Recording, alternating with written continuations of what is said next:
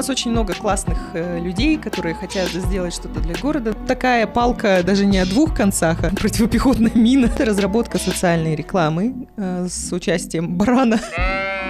И это единственный случай, когда была нормальная социальная реклама. Я обожаю скандальные такие провокационные вещи. Потом получается Курмангазы Пушкина. Надо сейчас со стороны государства не накосячить. Все творческие предприниматели, внимание. Мама Катя, знакомьтесь. Мы вводили моду на бойцовские дисциплины среди девушек. Потому что Здесь мой дом, здесь мой центр земли. Алмата, Алмата.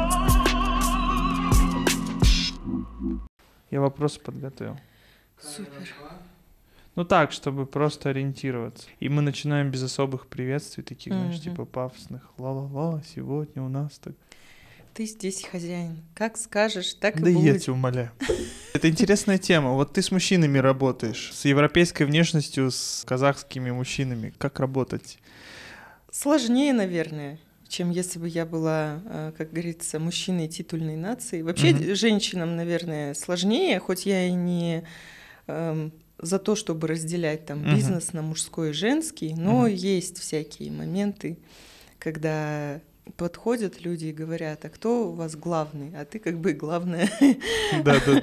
То есть, э, ну, ты можешь налить кофе, заварить чай, а вот как-то главное на проекте тебя не всегда воспринимают. Ну, ладно, ничего страшного, я по проектам работаю уже больше 13-14 лет, поэтому я уже умею и границы и выставлять, и отстаивать, но... Мгм. Ну, ничего страшного. Я иногда говорю, что если бы я вот 7 лет проработала в госучреждениях, если бы я была мужиком, я бы, наверное, уже построила себе политическую карьеру. Но я не хочу, конечно, говорить, что вот это вот все, потому что я родилась в Казахстане с такой внешностью. Нет. В принципе, чего надо было, я достигла. Ты много достигла в Казахстане, будучи не титульной нацией. Вопрос как?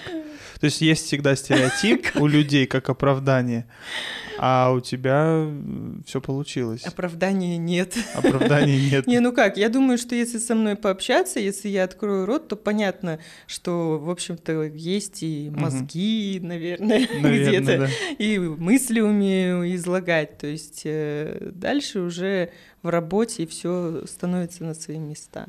Ну, то есть иногда, вот у меня последний случай был, Одна а, моя коллега, там мы обсуждали один проект, и я высказала свое мнение.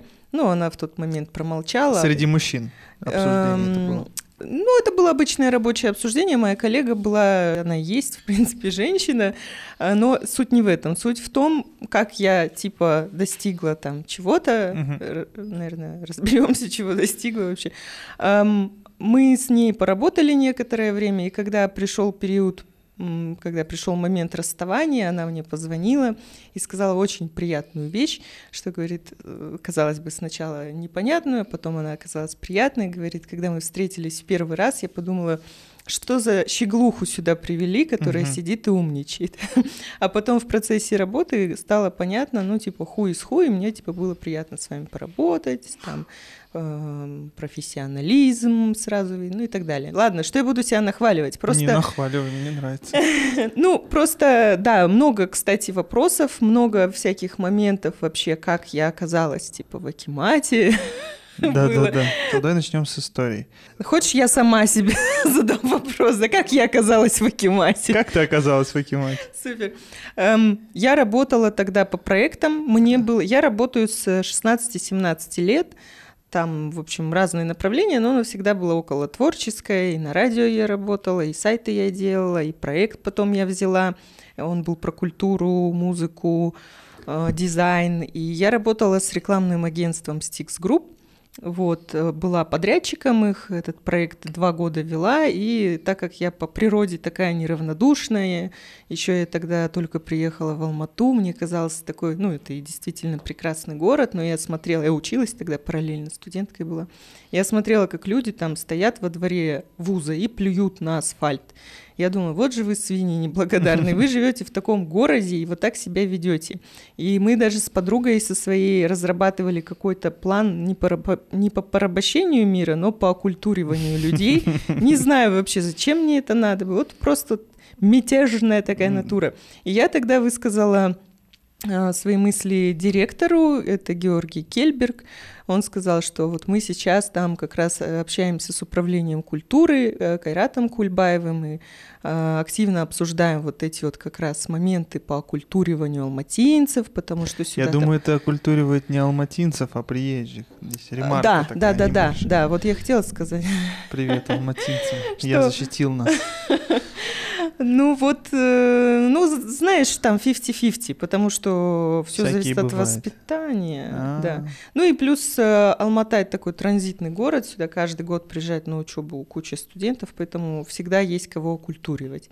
Ну и, в общем, эм, мы тогда, в общем, на эту тему как-то поговорили, что, оказывается, на одной волне, и оказалось, что э, управлению культуры нужен был сайт, и э, я подала на этот конкурс, выиграла его и делала сайты для управления культурой, официальный, неофициальный. Одно время у нас даже была своя редакция, мы писали про городские новости.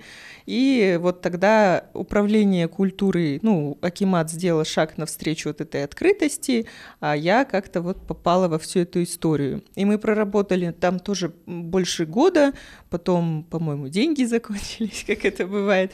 И э, спустя некоторое время я помню, у меня еще вот этот проект закончился, по которому я с агентством работала. У тебя закончились проекты в Акимате. Не, не в Акимате, это с э, агентством. А, С агентством и с Акиматом, вот, который... закончилось. Да, все закончилось, я была в свободном полете. Это какой год?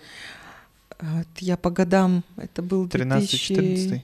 где-то 12, 11-12, вот Мгм. так. Я всегда хотела сделать себе септум, проколоть нос. Мне было то ли 22, то ли 23 года. Я пошла это сделала. И мне стали вот такое огромное кольцо туда еще с шариком.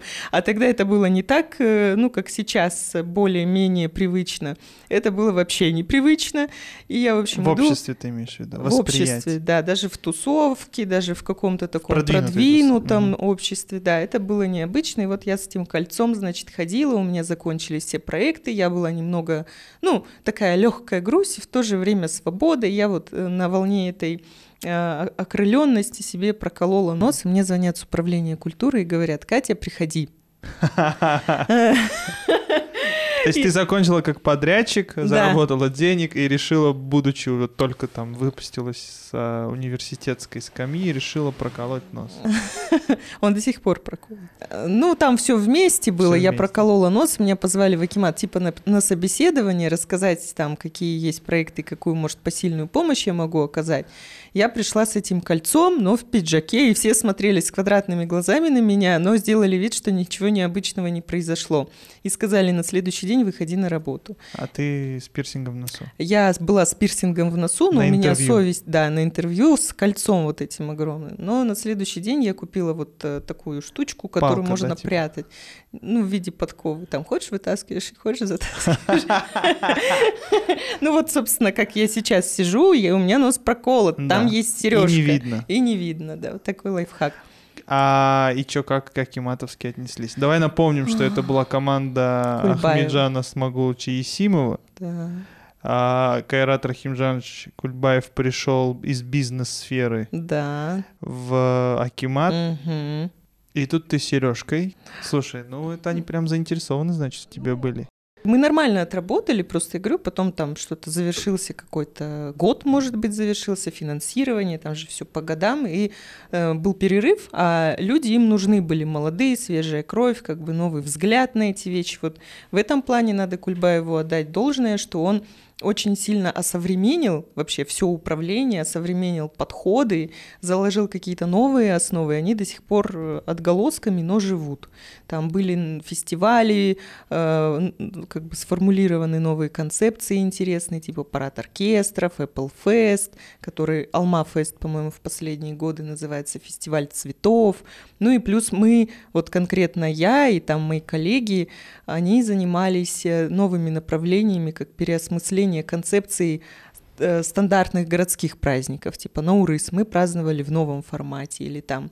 Ну, в общем, мы старались э, сделать все то, что раньше было в формате концертов, на площади, как-то более интересным. Такое советское прошлое, которое осталось в современном мире. Вы это переформатировали. Да, мы занимались переформатированием, и в тот, э, в те годы, скажем так, э, было налажено очень много связей в том плане, что мы стали, мы, я говорю, как управление культурой, и, Да. ясное дело, Акимат частично, более открытыми к сотрудничеству, общению, потому что занимались фандрейзингом, занимались привлечением партнеров там, чтобы сделать, например, фестиваль более интересным, там партнеры организовывали какую-то брендированную зону с развлечениями, это было бесплатно для пользователей, ну, для пользователей, для, Для людей, гостей, да. да, для людей.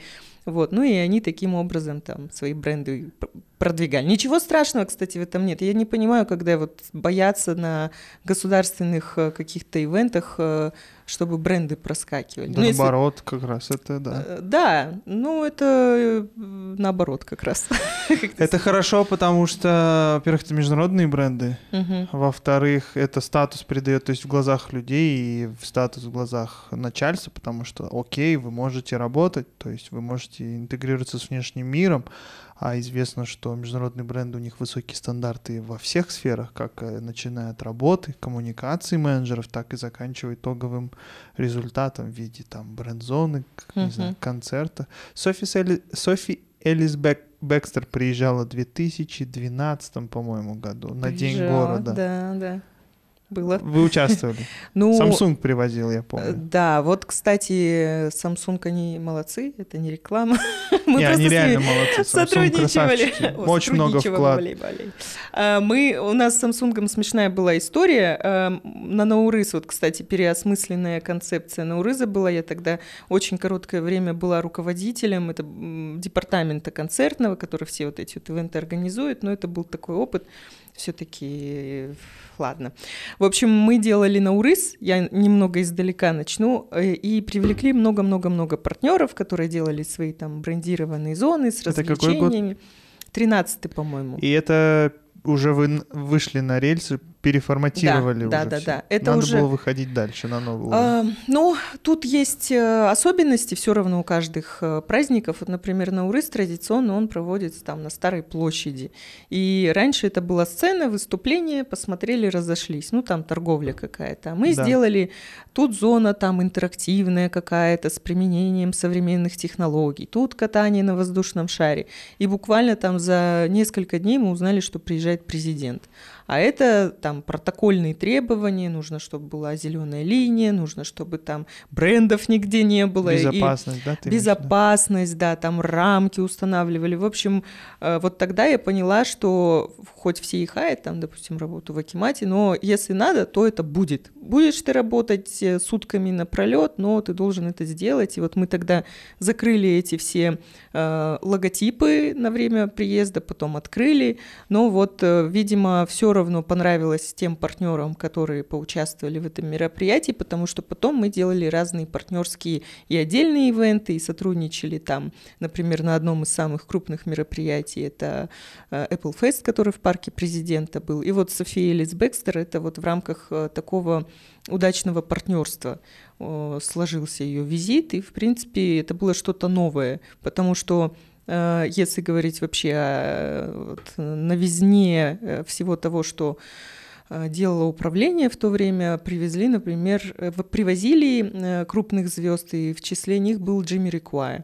Это прям вот с тех пор я не помню, чтобы что-то подобное, да, э, повторилось. Ну, тут, конечно... Масштаб звезд, да, приезж- Масш- приезжавших, приехавших. Да, да. Ну, в общем, если говорить про достижения там в рамках э, деятельности управления, там то, что мы сделали, то, что я делала, их много. Что ж там я иногда сижу, вспоминаю или рассказываю, вот мы делали это, и думаю, а не привираю ли я?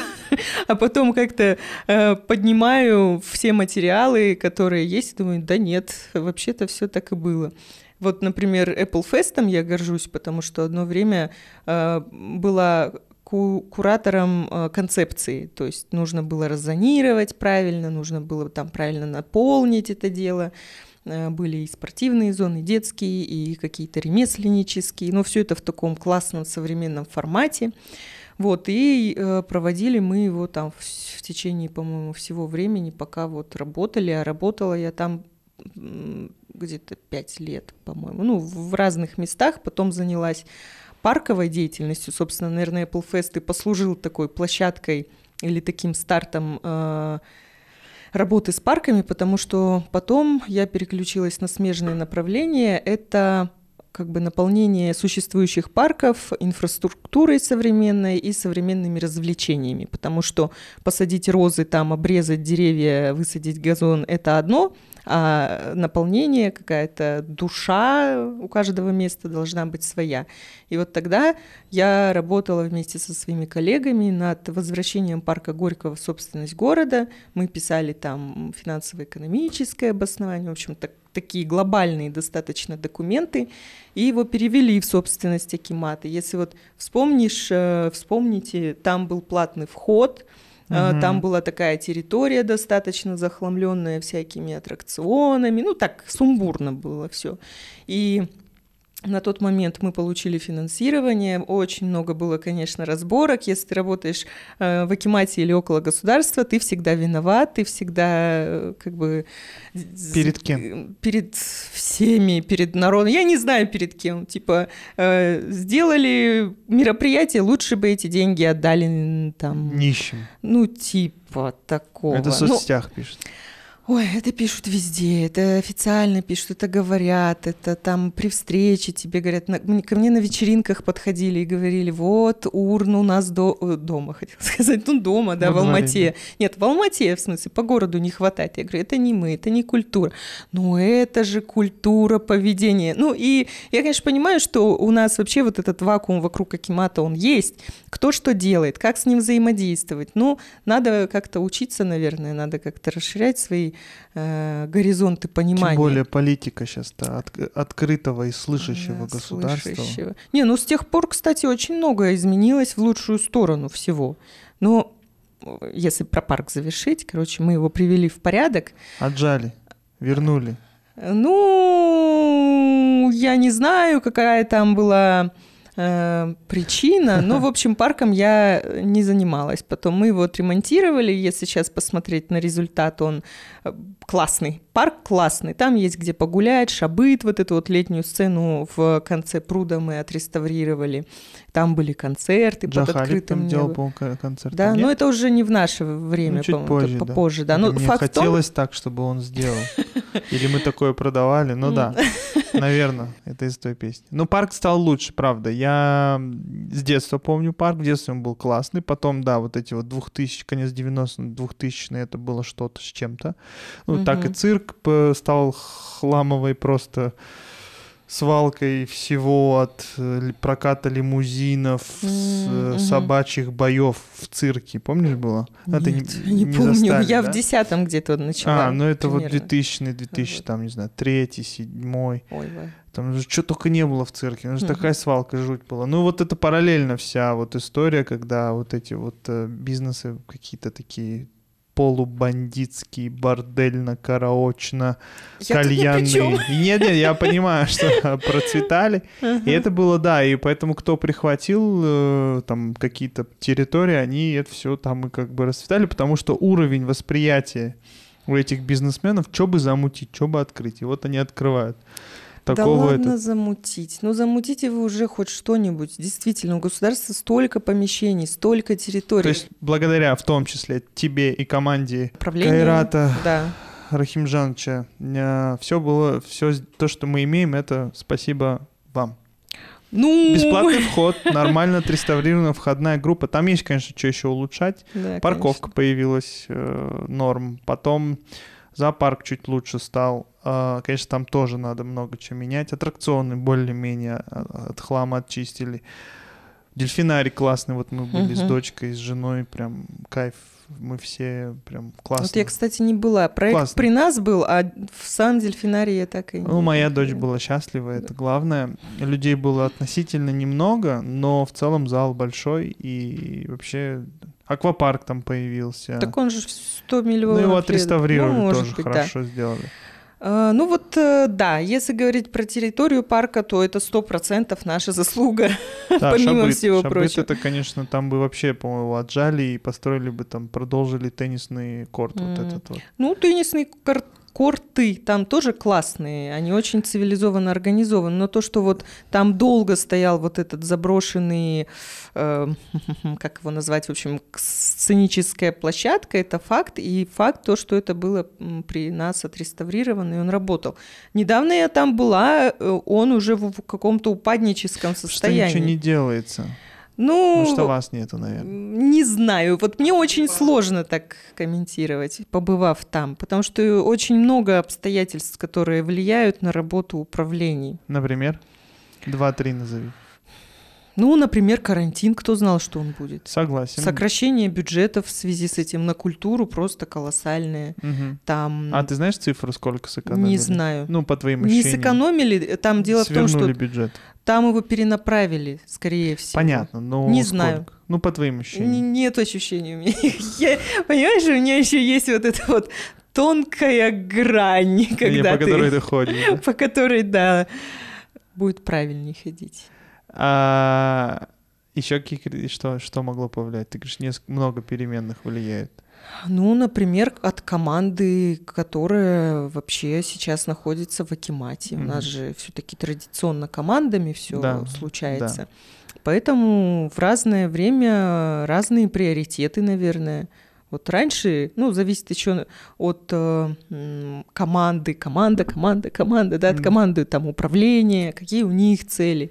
Там, допустим, Кайрат был ориентирован на какие-то на какую-то фестивальную событийную историю. Там сейчас может быть, э, ну как бы креативная Логично, да.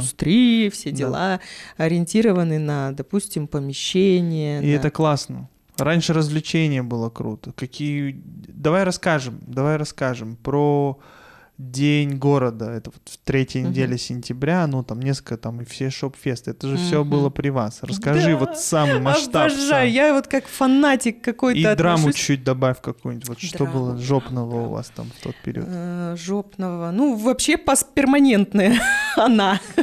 Потому что, вот, кстати, это особенность. Я в одно время долго себя приучала жить как человек, потому что, во-первых, ты работаешь э, с утра до ночи, во-вторых, ты работаешь по выходным, и в-третьих, ты всегда работаешь в праздники. То есть люди отдыхают, ты работаешь. У людей выходной, ты работаешь. Нет вариантов. Но я тогда была помоложе. Мне это было, видимо, ну, и интересно, и полегче. Ну, в общем, эм, там работают фанатики, это факт. Работает мало людей, тоже факт. И каждый тащит на себе огромный пласт работы. Поэтому, когда там говорят, ну, да, бывают случаи, когда там реально люди виноваты в каких-то проблемах или то, что они не выходят на связь, но чаще всего они работают как сумасшедшие. Вот то, что я видела, по крайней мере, у нас, к- какой отдел, какого человека не возьми, э, он закрывает большую часть работы.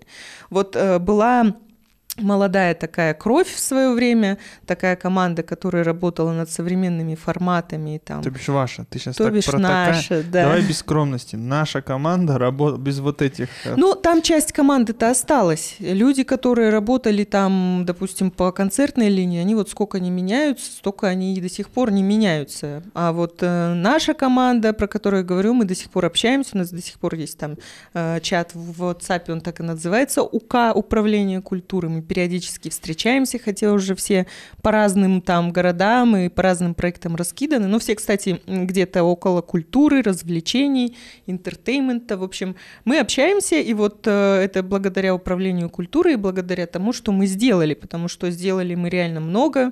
Э, Было очень много разработано принципиально новых там подходов и принципиально новые какие-то коммуникационные вещи были. То есть можно было позвонить, можно было там В предложить смысле? проект, В да. Можно было культуры. даже вот менеджерам позвонить и сказать там, типа, вот есть такая идея, может, я могу там встроиться в какой-то ивент. Ну, окей.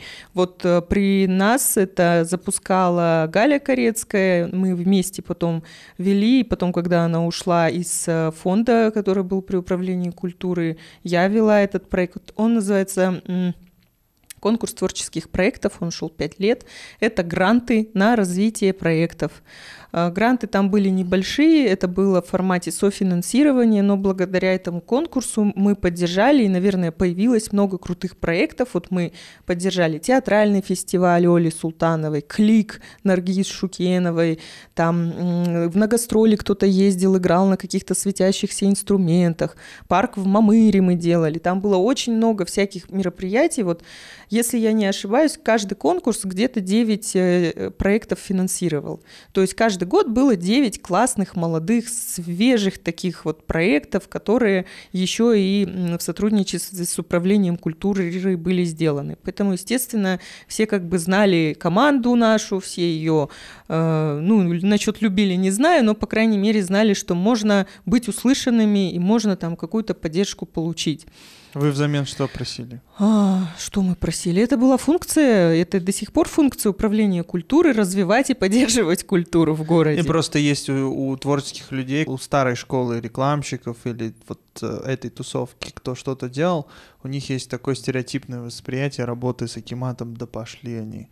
Типа, Ну, потому что с ними тяжело, они, если придут, они три шкуры снимут и вообще везде логотип заставят, 30 раз с ними все согласовывать, все менять, да ну, мы лучше сами. И, соответственно, вы это делали, и, значит, э, это изменилось, с одной стороны. Э, Ну, во-первых, это было, будет всегда. А, у людей. То, что есть недоверие, и то, что, да, Акимат будет в той или иной степени влезать, но, видимо, это все зависит тоже от людей. Невидимо, это сто процентов зависит от людей. Вот тебе написали письмо, если ты добросовестно относишься, то ты всем плешь проешь, чтобы там помочь, да, проекту, который обратился там за административной поддержкой, еще за какой-то. Ну вот, кстати, когда я пришла, один из первых моих проектов это было создание социальной рекламы э, в партнерстве с рекламными Агентство. креативными агентствами, да, и DDP там были. Да, да, Баран был такой. Не это переходи да, дорогу. да, Это мой да, друг делал. да, да, Ссылка на подкаст с ним будет у вас в описании или где-то в подсказках.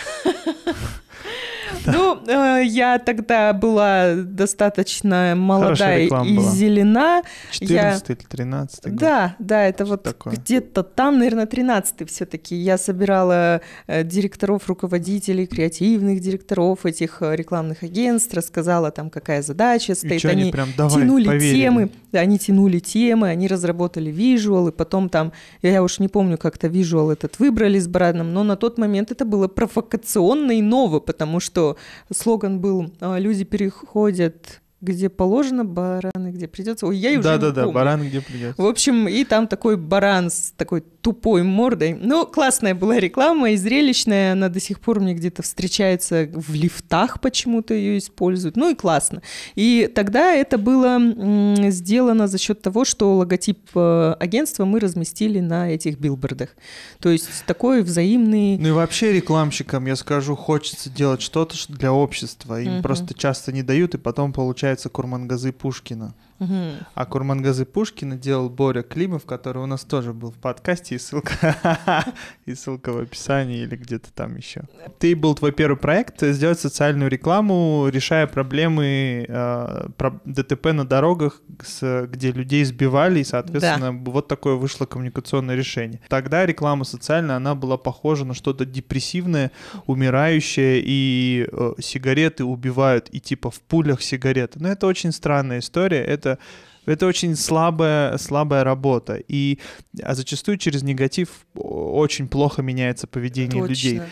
И вот ребята поняли, что надо по-другому решать, и они через юмор, через позитив это сделали, через степ. Мгм. И потом те же ребята, которые действительно проходили дорогу, перебегали, они говорили, что там, как баран ходишь? Они даже друг друга прикалывали вот так вот. Потом это стало ну, своего рода мемом.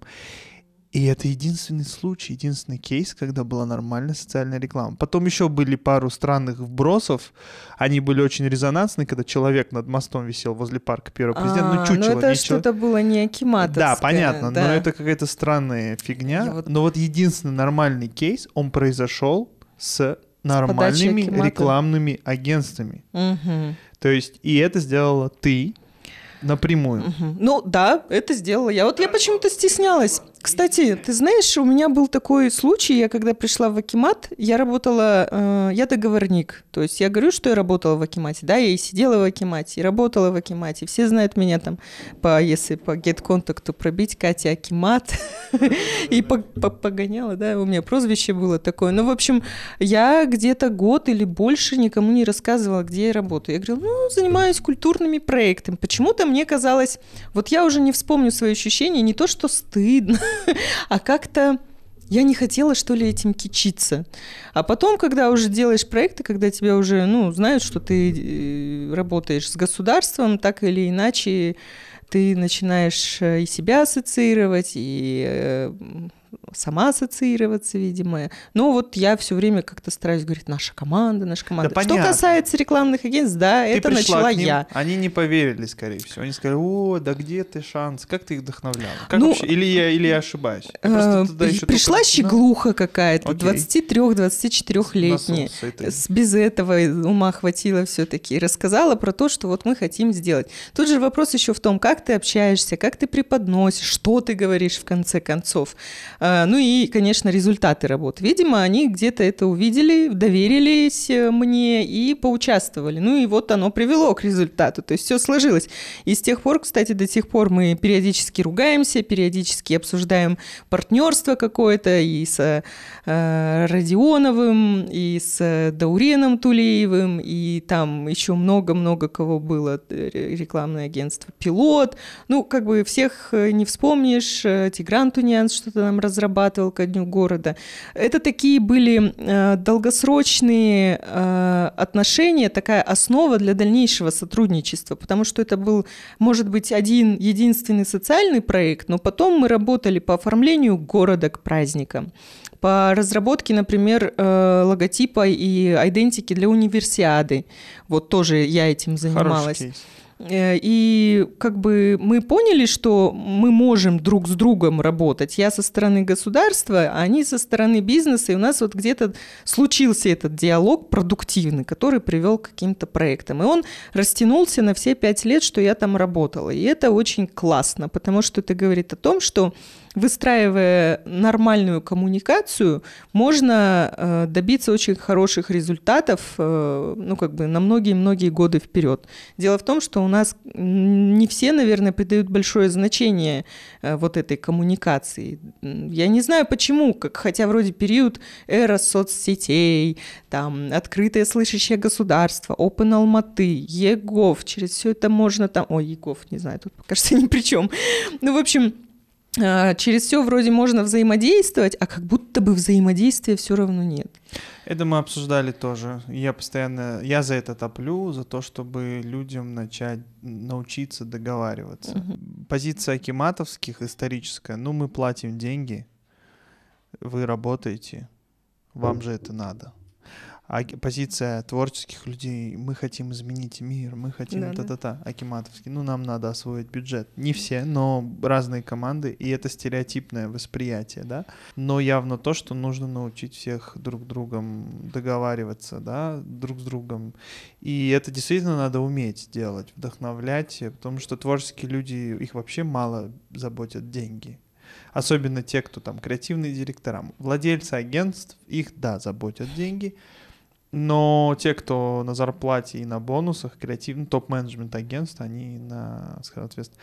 И самое, что интересно, после этого ничего не происходило, и это надо возродить. Но мы сейчас не об этом. Давай тогда зафиксим блок твоей работы с Акиматом, и ты просто перечисляй проекты, которые ты сделала, чтобы людей по- пошло понимание, кто сейчас будет вещать. Мгм. В общем, это разработка социальной рекламы э, с участием барана на визуале. Это День города, переосмысленный Apple Fest в парке президента. Это переосмысленный парк Горького, который полностью мы поменяли ему концепцию и даже вид. Э, Это конкурс творческих проектов, выдача грантов на развитие культурных И там проектов. внутри много проектов. И там внутри много Например? проектов. Например, Клик, э, театральный фестиваль, парк в Мамыре. эм, Ну, Не окей. помню. Кликфест могу. самый крутой. Ну, Дальше. мы их поддержали, они до этого существовали. Да-да-да. Парад А, оркестров. Парад оркестров – это мероприятие, которое входило в список, приуроченный к Дню города. То есть целый месяц э, в конце августа начиналось, кстати, с парада оркестра и м, продолжалось там в течение всего месяца. И вот как бы кульминацией был э, День города в виде фестиваля в парке. Вот э, к нему было привязано очень много не только, кстати, акиматовских мероприятий, но и частных.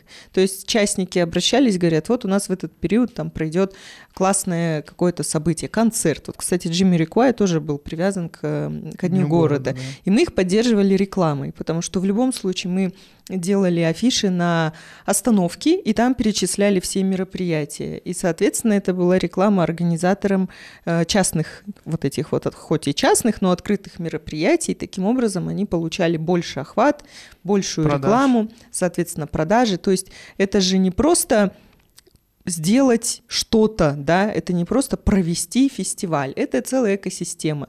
Здесь есть бизнесмены, которые делают культурные проекты и зарабатывают на этом. Здесь есть предприниматели, которые обеспечивают, допустим, инфраструктуру этих мероприятий, там та же торговля, те же какие-то сувениры. И всем им предоставлялась возможность быть частью вот этого большого эм, движения, связанного с одним городом, быть частью именно культурной жизни, как бы это пафосно не звучало. Все-таки Алмата культурная столица не зря. Тут э, живут, зарабатывают своими умениями и творят многие-многие люди, и это часть экономики в том числе. Вот сейчас об этом уже говорят как о части экономики, тогда это была часть культуры, и ты от нее никуда не денешься, и деваться-то и не надо, надо наоборот находить вот это вот партнерство. Эм, Да, опять отвлеклась от Сделали- ну, проекта. вы, короче, катализатором были всего этого. Да, и плюс еще, ну вот лично я занималась переосмыслением концепции городских праздников. Это вот одно из, я считаю, таких больших достижений, потому что они стали чуть менее скучными Да, да, да, да, и чуть более открытыми для партнерства, опять же. Как сейчас, я не знаю, потому что отошла вот от этого всего, но э, тогда это было для разных аудиторий в одном э, и том же месте. То есть, допустим, вот я не знаю, ты как часто бывал раньше на Наурызе, на вот этом городском праздновании Наурыза? Очень редко. И А, то так быстро залетел и улетел. Мгм. А на Apple Fest бывал?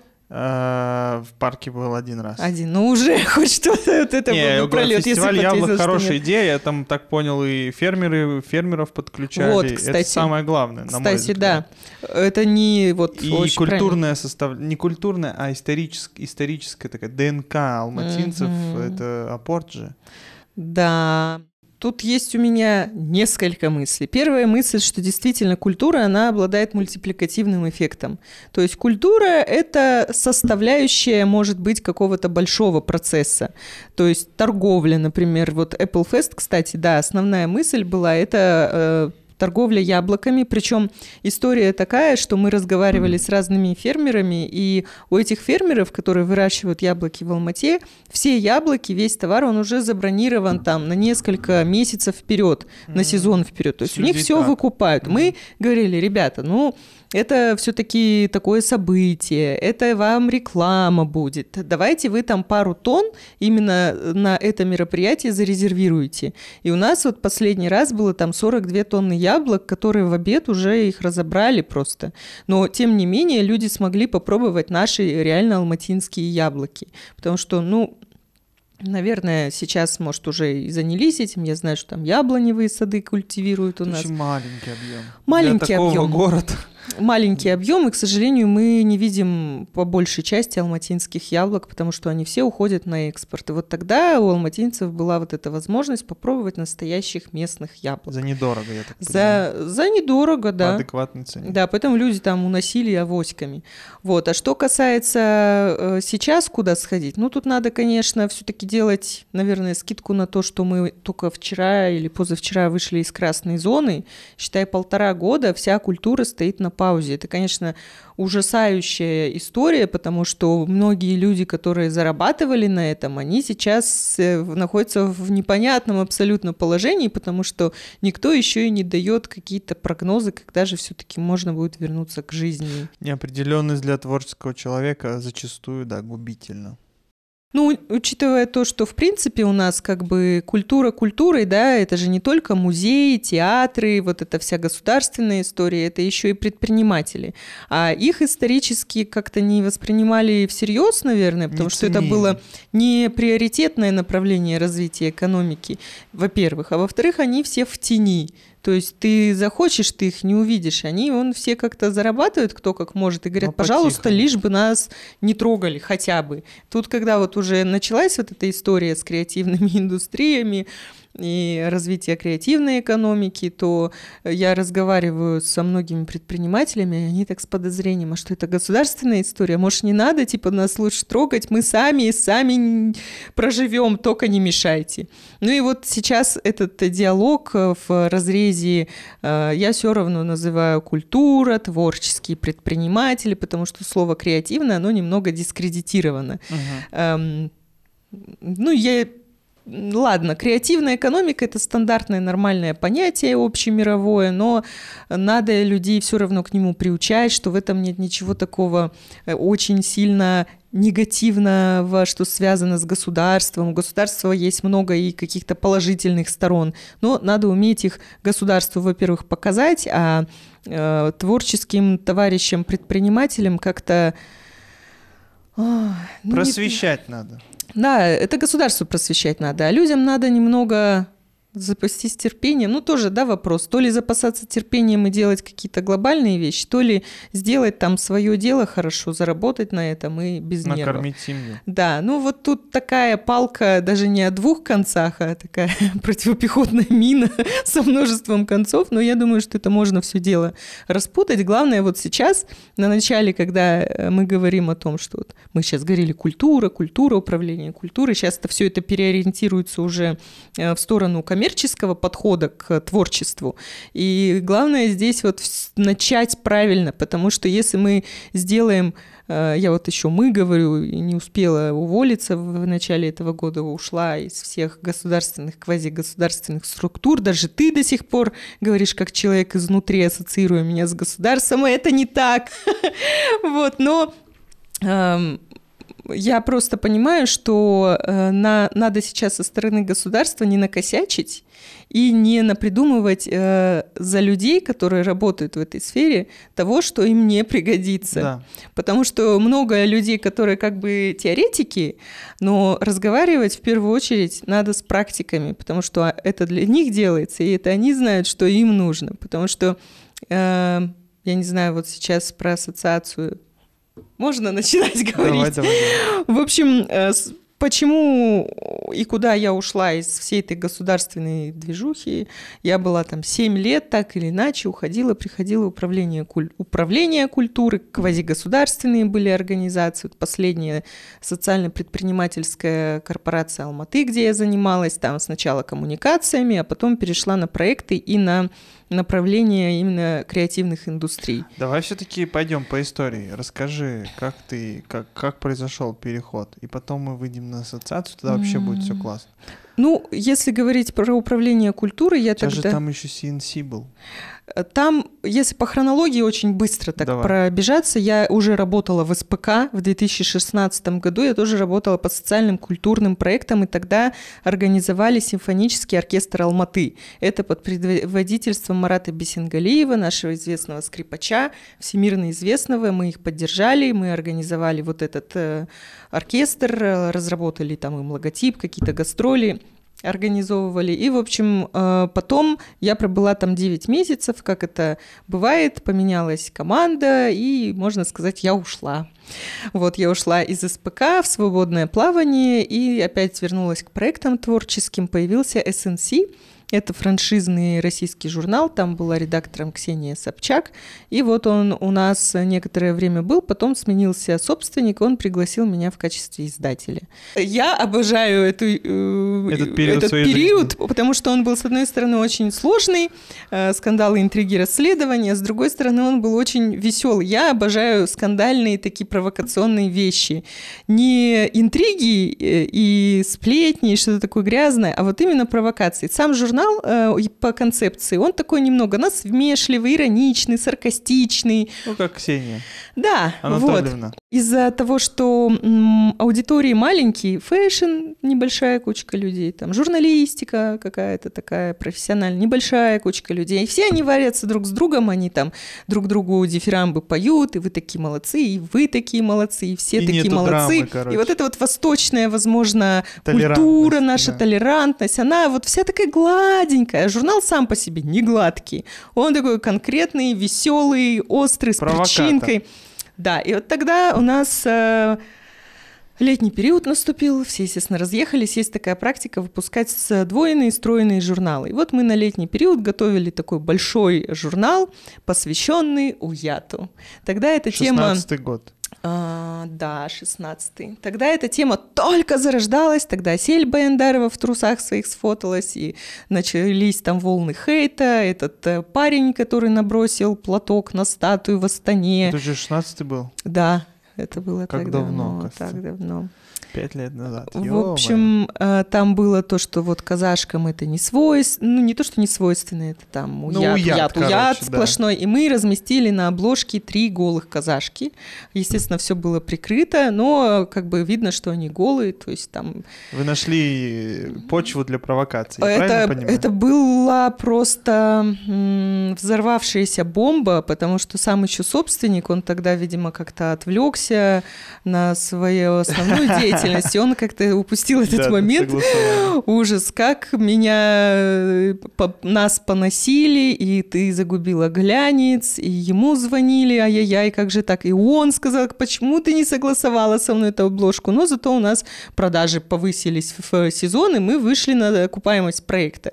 Вот так вот э, сработало, э, сработал этот журнал, и там было, в общем, много таких моментов. Кто топит за наши традиционные ценности, чем больше вы орете про уят, тем больше он продается. Поэтому не надо продавать и не надо защищать уят, нужно просто создавать что-то классное в своей сфере на тему традиционных ценностей. Это все, что получилось? Э, Ну нет, там много, конечно, чего Мгм. было. Мы вот Ну, тогда... уже такого между собойчикового, Не, да, не то, что между собойчик тоже был такой... А, да, да много чего было. Я вот, у меня память такая как бы плохая, но классного было реально много. Мы первые единственные, кто взяли интервью у Скриптонита. Он до сих пор, по не особо дает интервью. Он не, не дает А вообще как у интервью. вас это Я получилось? не знаю, видимо, с наскока. Э, Тогда главный редактор Бибижар Сапарбек, она... М. Долго была главным редактором, если учесть этот период, что мы там работали вместе. В общем, как так получилось? Ну, в общем, он тогда только начинал Стрельнул. да, набирать популярность, его пригласили в Газгольдер, и э, они, видимо, еще не поняли, не сумели сориентироваться в э, рынке СМИ Казахстана, и мы так вот обратились официально через сайт, через их агентов, попросили взять интервью, нам сказали окей, созвонились со скриптонитом по скайпу, она взяла интервью, все, оно вышло, и с тех пор... А, и фотосессию мы еще провели, но в Москве. У нас как бы там были агенты, вот, и классная фотосессия была, не то что профессиональная, а прям вот под наш журнал, то есть мы не брали их фотокарточки, там наш фотограф с ним встретился, вот, его отфотал, э, взяли интервью эксклюзивное, опубликовали. Я вот до сих пор говорю, что мы опережали тогда свое время, как бы это самонадеянно не звучало, но это было действительно так, потому что мы вайнеров тогда э, запихали в глянец, тоже провели там с ними серию интервью, а, сделали материалы, и Батырова, он тогда был «Безумной женщиной», журнал «Женский», он в этом образе, ну, там, в красивой, как бы, дорогой одежде, в интерьерах классных, он оказался у нас на обложке. Тоже хейтили по-страшному. Это был, по-моему, второй какой-то номер. Как вы могли, глянец загубили, это веб-ченюры, на-на-на. А Потом, значит, на всех других... э, ну, Снова скажем, продажи выросли. а, Продажи выросли, да. Ну, как бы, что делать еще? А потом вайнеров начали приглашать во все глянцевые онлайн-издания, не будем их называть. И как бы те, кто больше всего хейтил, те в итоге оказались, ну, вторыми после. Сори, not sorry. Да, да, да. Это М. как, знаешь, это как э, такое ощущение, что наше общество в большинстве своем это какие-то такие подростки, и есть их родители, которые их все время за что-то ругают, а они их поругали, они вроде молча да-да-да послушали, потому что понимают, смысла нет, выслушаем лекцию, сами пошли за уголок курить снова. Вот, ну, или там Смелости у нас смотреть- маловато. Вообще. Смелости у кого? У взрослых, у наших родителей? всех. у детей? Да, у всех мало смелости. Люди как-то... Нет, я не говорю то, что ой, все плохо, люди боятся Не-не-не, делать мы, провокационные да. вещи, но Делаете же. Делали, люди боятся делают. поссориться. Хотя я считаю, что там черный пиар или какие-то такие скандальные вещи, они зачастую в обратную играют э, реверс- реверсом, да, таким. То есть их не нужно бояться. Не нужно как бы создавать какие-то э, неприятные грязные ситуации, но там, допустим, даже, да, вот э, по- поработав немного в маркетинге, ну договоритесь вы между собой похейтить немного друг друга, привлечете внимание, Тимати потом да, подружитесь, выпустите там, не знаю, какой-то совместный проект. Все, супер, все в плюсе. В чем проблема? Тимати делали, Хабибом такая история была, когда они с Конором. Да, вообще в цивильном мире это прям цел- часть целого шоу, часть рекламной кампании. Но об этом, может быть, однажды я сделаю курс по рекламе и расскажу. Давай пойдем дальше. Окей, ты крутая, Ох кру- круто все вырулила из минусов. А? SNC. А я сказал CNC? Да. А, да, типа Там CNC. S Да, SNC. Кстати, что долларовая. значит? And the City. А, Sex in the City, окей. Ксения Анатольевна в своем стиле. А ты с Ксенией Собчак, кстати, как вот пересекалась? Нет, не пересекалась. Она приезжала, когда было открытие, но тогда была другая команда, как бы Мгм. запустили, а потом она ушла. И Архангельская была главным редактором, тоже классная, очень э, профессиональная, матерая журналистка, редактор. Вот э, мы тогда с ней взаимодействовали.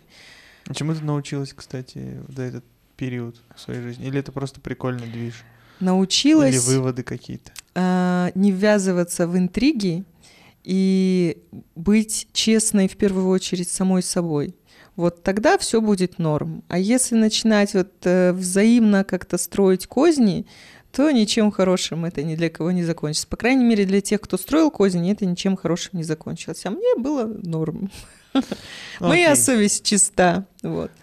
Броню Хочется я спросить, но не про нас. э, Это не про Алматы подкаст. Мы обсуждаем идеи, события и чуть-чуть людей, но с целью, опять же, поднять Да, это всё да, до да. плоскости идей. Поэтому я так и хотела быстрому по-быстрому пройтись по этому периоду. На кейс прикольно. То есть, если брать э, провокации и использование уята как инструмента привлечения внимания к себе, в том числе и личный бренд, то вы были, ну, своего рода первооткрывателями у нас в Казахстане. Мы подхватывали тренды. Вот в М. чем было. Кто это наверное. чувствовал, что надо это делать? Это Глафред делает?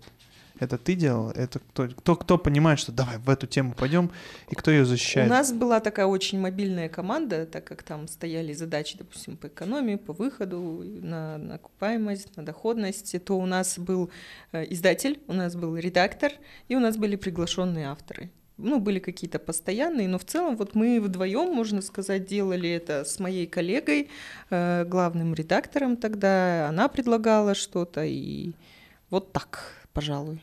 Ну, свои пожелания высказывал, естественно, собственник. Окей, все. S... NC. SNC. Мне везет вообще на аббре- аббревиатуры, э, потому что потом я работала в EMC, EMC. да, Что Estate? Management Company. Но это было после А, Fight Club. да. Я еще в Fight Club как-то оказалась, я маркетингом там Да, занималась. Я помню. Это совершенно не мое направление. Мое направление это проектное управление от начала до конца. От, Project а, менеджер. Да, от аналитики до там, написания концепции, выстраивания стратегии, подбора команды и налаживания все постав, поставки на рельсы до завершения проекта. Я не очень люблю такие вот долгие, размазанные вещи, типа там прийти в 6 утра, ой, или сколько там люди ходят на работу к 9, уйти в 6. Мне нравится по проектам. Умираешь, сдаешь проект, воскресаешь, отдыхаешь, классно, опять начинаешь. Или там берешь какую-то э, кризисную историю, ее налаживаешь, выводишь на нормальную работу, отдаешь. Все. Вот я так люблю делать. А в маркетинг я попала в файте. Fight Club — это спортивный клуб, бойцовская тема, самый большой, самый классный. Как-то мне везет на самые лучшие вещи вообще в этом мире, потому что Алматы Fight Club — это единственный пока клуб в Казахстане и, наверное, даже на территории СНГ вот с таким форматом, с такой площадью и э, с такой концепцией, Масштабом. с масштабом. Да. Вот. Ну, если посмотреть, это очень цивильный бойцовский клуб. Э, Сейчас он уже разросся и до спортивного клуба, там есть и тренажерный зал, и фитнес, и танцы были, в общем, что такое. Но в первую очередь я пришла туда, потому что я любила бойцовские дисциплины. Я договорилась их проконсультировать по маркетингу.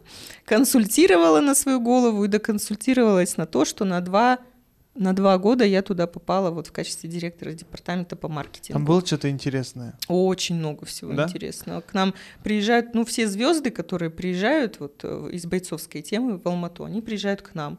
Например, а, Ма- Мария Агапова, вот могу наврать. Ну, в общем, Машка ММА, у нее Да-да-да. аккаунт Ник, да. в Инстаграме, она сейчас выступает в UFC.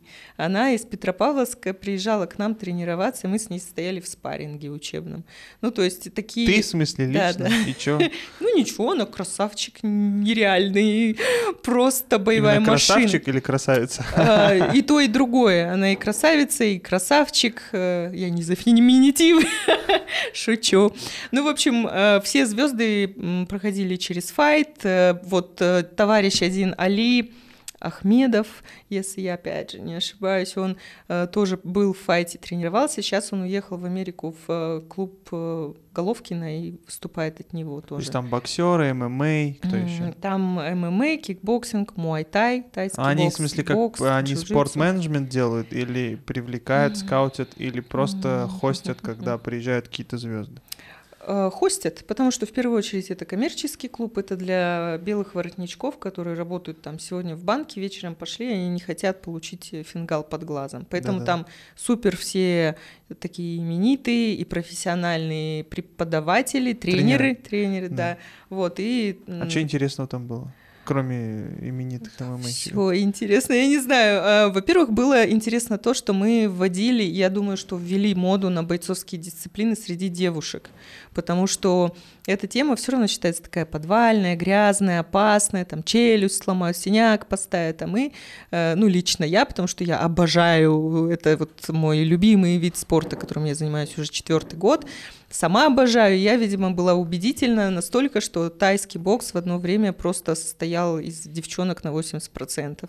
На Там джи- расписание, в смысле, в клубе. Не расписание, а просто много девчонок ходило в группу. Много девчонок ходит на бокс. Причем как бы все такие симпатичные, и там э, концепция самого клуба, что нет э, перегородок, то есть это тысячи квадратных метров без э, каких-то разделений, ты можешь там сегодня пойти на джиу-джитсу, завтра попробовать себя в боксе, и все вот в одной куче, и кроссфит там, и очень много знакомств случается. То есть такой клуб своего рода. Люди ходят в ночные клубы знакомиться, также можно и в спортивные ходить знакомиться. Вот. а, Благодаря Кате, смотри. Сваха, сваха на теме э, бойцовских дисциплин. Прикольно. Прикольно, да. И Кто-то там женился? Были какие-то такие вот примеры? не вникала. Ну, я знаю, что парочки ходят туда до... А, кстати, да, женились. Джиу-джитсеры одни. Я это точно причем помню. Макс Маляка, привет. Ну, в общем, да, много как бы было такого интересного. Были и бои э, среди, например, гостей. То есть люди там дрались, прям, которые гости Чемпионат, ходят, чемпионаты, да. Ты пофайт-клабилась, и теперь ты переходишь... квазигосударственную организацию, которая занимается, занимается управлением коммерческой недвижимости. Ну, я там э, недолго проработала в роли э, советника по антикризисным коммуникациям, потом перешла в СПК. Это социально-предпринимательская корпорация, которая занимается как э, официальное представление звучит, мост между государством и бизнесом. Погоди, можно вопрос? А Да. вообще советник — это престижная работа и высокооплачиваемая? Ну, престижная, потому что ты же советуешь, это же круто. Как Но статский советник Пандорин звучит. Да, то есть это такая должность зачастую ни к чему не обязывающая в разных организациях, но в данном случае у меня была вполне конкретная функция, я думаю, что я ее выполнила. И то есть ты попадаешь еще в гущу событий, перекрестно все, что происходит у акционера, и ты должна, ну или там Ну, смотря какого, да, какого направления ты советник. Я была по коммуникациям, я была по антикризисным коммуникациям, и на тот момент я там сколько, очень недолго проработала, потому что так сложились звезды, но э, разработали, по крайней мере, э, коммуникационную стратегию. Стратегию я занималась набором людей, которые до сих пор там работают, и думаю, что моя миссия там была более чем выполнена. То есть я э, мало того, что посоветовала, еще в какой-то момент в операционку включилась и наладила дела, как я обычно это и делаю. Окей, класс. А, и все это вывело тебя на СПК. Ну, вывела, да, можно и так сказать. Я просто вместе с председателем э, перешла в СПК. Вот, тоже на на направление построения коммуникаций. Вообще, когда говоришь коммуникации, все там представляют какие-то провода, там, трубы. Но, э, имеется в виду пиар, маркетинг, ивенты, которые работают на позиционирование. Смыслы, выраженные в сообщениях, которые доносятся из разных медийных инструментов, типа Да, сайты новостные. Да, в том телеки, числе и интернет-продвижение, SMM. Ну, там надо, конечно, по каналам смотреть, потому что наружка, она не всегда нужна Ну и да. даже уже не всегда работает. Ну, в общем, э, мы пришли, я пришла туда, вот на эту позицию, директор по э, коммуникациям. Я так назвал, там, по-моему, назывался департамент маркетинга и продвижения. Давай расскажем, что такое СПК, как он назывался, Алматы. Социально-предпринимательская корпорация корпора- Алматы. Окей. Это дочка... Алматы Инвест. Нет, Не, не, просто не, Алматы подожди, подожди, сейчас, да, Алматы, да. А, Это дочернее предприятие Акимата при управлении предпринимательства. А, В чем плюс этой организации? В том, что это еще не Акимат, но уже и не Акимат. Ну, короче, плюс в том, что это практически не Акимат. Они сидят в отдельном здании. Туда можно прийти свободно, без вот этой страшной пропускной системы.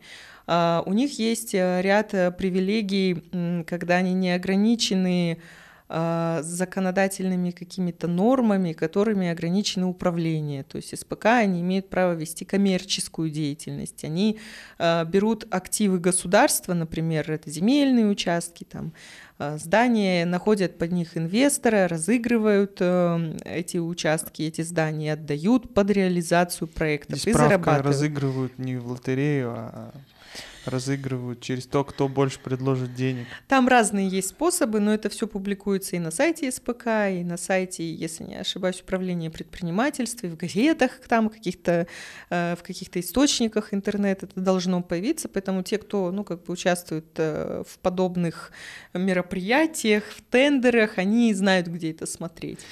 Я слышал по радио очень какой-то период, был года два назад, рекламу, что вот как раз-таки не, разыгрываются некие места на Панфилова для фудтраков, что-то типа А, того. может быть, Это потому вот что... такое, да? Вот это вы эм, делали, Ну, говоря. была такая программа, она есть, наверное, не стационарные объекты торговли. Да. Это как раз вот эти киоски, которые изготавливаются и потом разыгрываются под торговлю.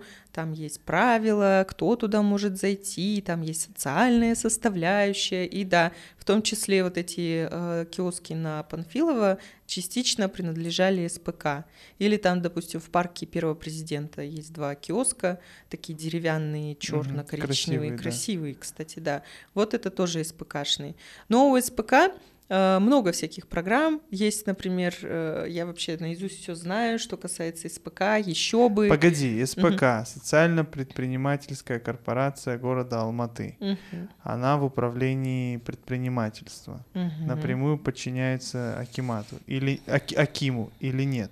Нет, она напрямую подчиняется руководителю управления предпринимательства. А руководитель управления предпринимательства в Акимате. ну да, в Акимате, но они сейчас все сидят там в одном здании на Байзаково, это такой а государственный деловой центр. И вот там находится, допустим, как его называют, сон для предпринимателей, это Колдау, тоже Да. дочка предпринимательства. А, Туда может прийти любой человек, открыть себе ИП, получить ИЦП, проконсультироваться по бизнесу, обучиться, Э, ему могут помочь там написать бизнес-план, помочь с маркетингом, продвижением его продукции. Он может, допустим, э, получить грант или получить кредит под льготный процент, потому что там сидят Алматы Финанс, и микрофинансовая организация Алматы, которая эти кредиты выдает. Э, Там сидят Алматы Инвест, которые работают с инвесторами. В общем, это сейчас такая большая экосистема, которая э, с государственной стороны помогает предпринимателям. И, в принципе, это прорыв, вот как раз если говорить об открытости да, и слышащем государстве, э, потому что они реально работают и выполняют свою функцию. Я так пошла, хотела ехать в ЦОН, меня поймали, мои коллеги говорят, куда? Ты же тут работаешь, идешь на второй этаж в колдау, и за тебя все делают. Более того, прикрепляют менеджера, и ты потом можешь им всякие вопросы задавать. Мне кажется, это плохая затея. Знаешь почему? Потому что предпринимательство это уметь э, добиваться своих целей, а это размножение иждивенческого менталитета. Туда приезжает какой-нибудь Аулбайский. Бизнес это надо уметь, это надо думать это. А туда приезжает какой-нибудь Аулбайский, все ему запихали, все ему дали. Статистика выросла, мы помогаем бизнесу, а завтра он в элементарных вещах просто не сможет сделать, потому что он будет завтра опять ждать, искать, кто ему поможет. Разве нет? Ну, э, я не согласна, потому что люди, может быть, каких-то вещей не знают, не вникают. Там они могут, э, не исследуя кипу бумаг, быстро пройти все эти этапы допустим, получить регистрацию. Так если он не своего может ИП. погрузиться в детали, значит, у него, а, не хватает интеллекта, б, не хватает воли, с, как он завтра будет в бизнесе, нет, в не- реальном сегменте. Не все так радикально. И все равно жизнь поставит все всех по своим местам, поэтому, ну, не сможешь, ну, не смог. Смог, То есть, молодец. То есть это, эта экосистема помогает в- на входе сделать, э, как воронку, если представить продаж, на входе помогает, как сказать, обратиться в предпринимательство, начать, но жизнь там уже профильтрует, да? Ну, там есть разные этапы. Вот я рассказала только про начальную стадию, там, про тех, кто хочет быть предпринимателем. Но там ведь еще есть и помощь существующим предпринимателям. Например, там, ну, изначально по концепции было так, что в Кулдау сидят там э, представители монополий, представители Акимата, э, представители, э, допустим, кредитных организаций. И он может, пройдя вот так по кругу, решить все свои вопросы. У меня вопрос с налогами, да, у меня вопрос с земельным участком. Там сидит э, представитель уполномоченного органа, который говорит так, вот тебе нужно сделать вот так, вот так и вот так, а я давай помогу тебе. Ну, то есть э, туда приходят не только зеленые предприниматели, а туда, например, приходят люди, которые хотят взять кредит на развитие бизнеса. То есть бизнес уже есть, условиям. да, но А- не хватает оборудования или там еще чего-то. Хорошо, удобно, согласен, Мгм. что удобно, что в одном месте географически быстро Мгм. пробежал, действительно уделил один-два дня в одном месте. Но, Мгм. но, взятки. Обычно же, я сейчас как говорю, как, а, а, ну скажем, стандартный стереотипно мыслящий человек, гражданин, в том числе предприниматель. Это же почему они, как, как выпустив вот эту организацию, инициируемую президентом, там, министерствами из Нур-Султана, как эти ребята, как контролируется то, что они на местах заинтересованы не в э, там келиш-мелиш замутили, что-то там давай по-братски замутим кредит под 6% или сколько там, 4% ты мне там откатишь, подкатишь. Ну, как бы очевидно, что так, большая вероятность. Или как-то это системно было Так кто тебе ответит на этот вопрос? Ну, тут надо только собирать хорошую профессиональную команду, которой не нужны вот эти вот левые непонятные движения. Мгм. Эм, Я могу только сказать, во-первых, то, через что я прошла. Вот я себе там открыла э, ИП за, я не знаю, минут 15, наверное. Я могла это сделать и сама как-то, но я пришла туда, и за меня это сделали, да. Вот я увидела эффект вот такой сразу. Окей, удобно. А, да, что касается кредитов, не кредитов, ну вот пока я работала в СПК, это наши дочки, финансовые организации, они отчет давали, там нормальные проекты, которые проходят проверку, получали деньги, потом горячо благодарили. Вот э, кейс очень любит наш председатель э, про него рассказывать, Искар Белизбеков, что на грибы, на выращивание грибов дали деньги.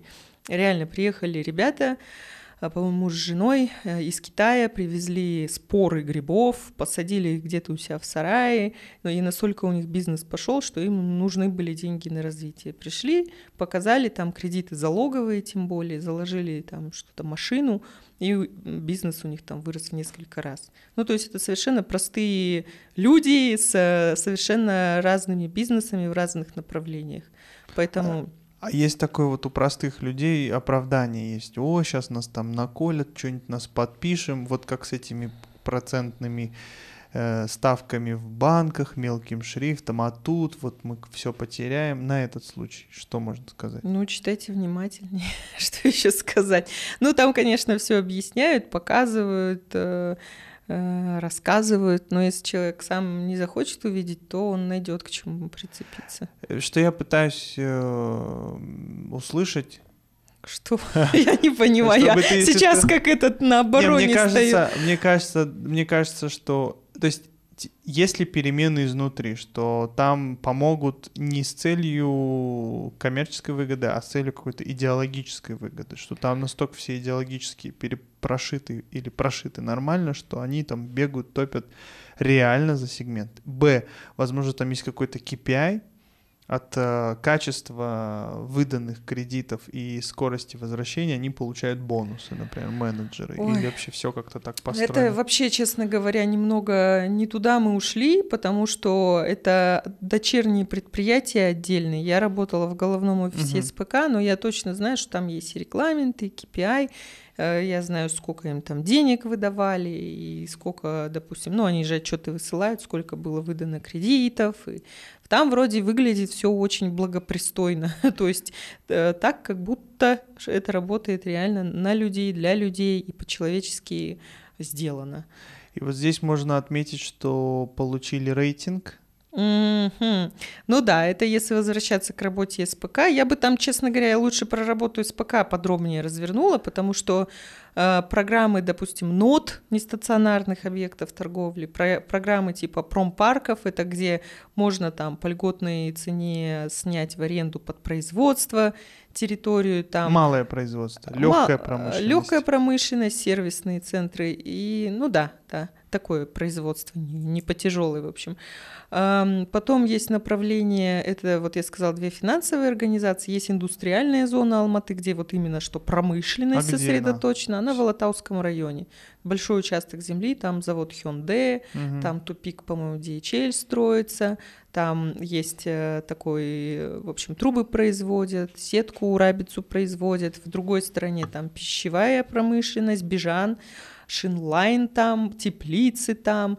В общем, да, у нас в Алмате очень много интересного, но как бы много кто не знает. Но там сейчас просто она полностью укомплектована резидентами, ее собираются расширять, но пока вот, может быть, они... Резидентами государств, в смысле... Э, Нет, это бизнес, частный ре- бизнес. Да, но в смысле резиденты, они граждане Казахстана. Казахстана. Ну, там Имеется есть в виду- совместные э, Или бизнесы. резиденты, как резиденты клуба, или резиденты, там это называется Алатау Creative Hub. что Это, это другая история. это Другая промышленная история. резиденты индустриальной зоны. Там Мгм. есть разные э, совместные предприятия с японцами, с китайцами. То есть это прям промышленность.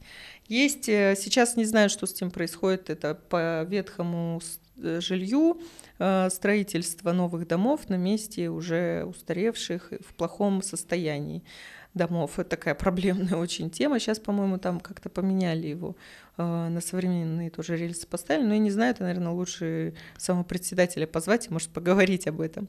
Э, И есть одно направление, оно мне очень нравится, потому что оно не давало нам покоя в карантин э, в 2020 году. Опять же, вот мне везет, что когда там все люди отдыхают или как-то сидят на удаленке, мы, ну да, мы работали удаленно, но у нас была такая колоссальная работа у наших коллег, они в поле работали, они доставляли а, медицинское оборудование, медицинские средства защиты, вот эти аппараты для ИВЛ, э, все наши сотрудники, у нас там много парней, они работали чуть ли не грузчиками и днем и вечером, а мы оказывали там э, поддержку информационную. И вот, например, э, СПК прорыв совершил в плане э, обеспечения продовольственной, потому что тогда, если вспомнить, у нас люди кинулись по- покупать гречку, и она внезапно закончилась, и надо было стабилизационный фонд распечатывать. Это, грубо говоря, склад, на котором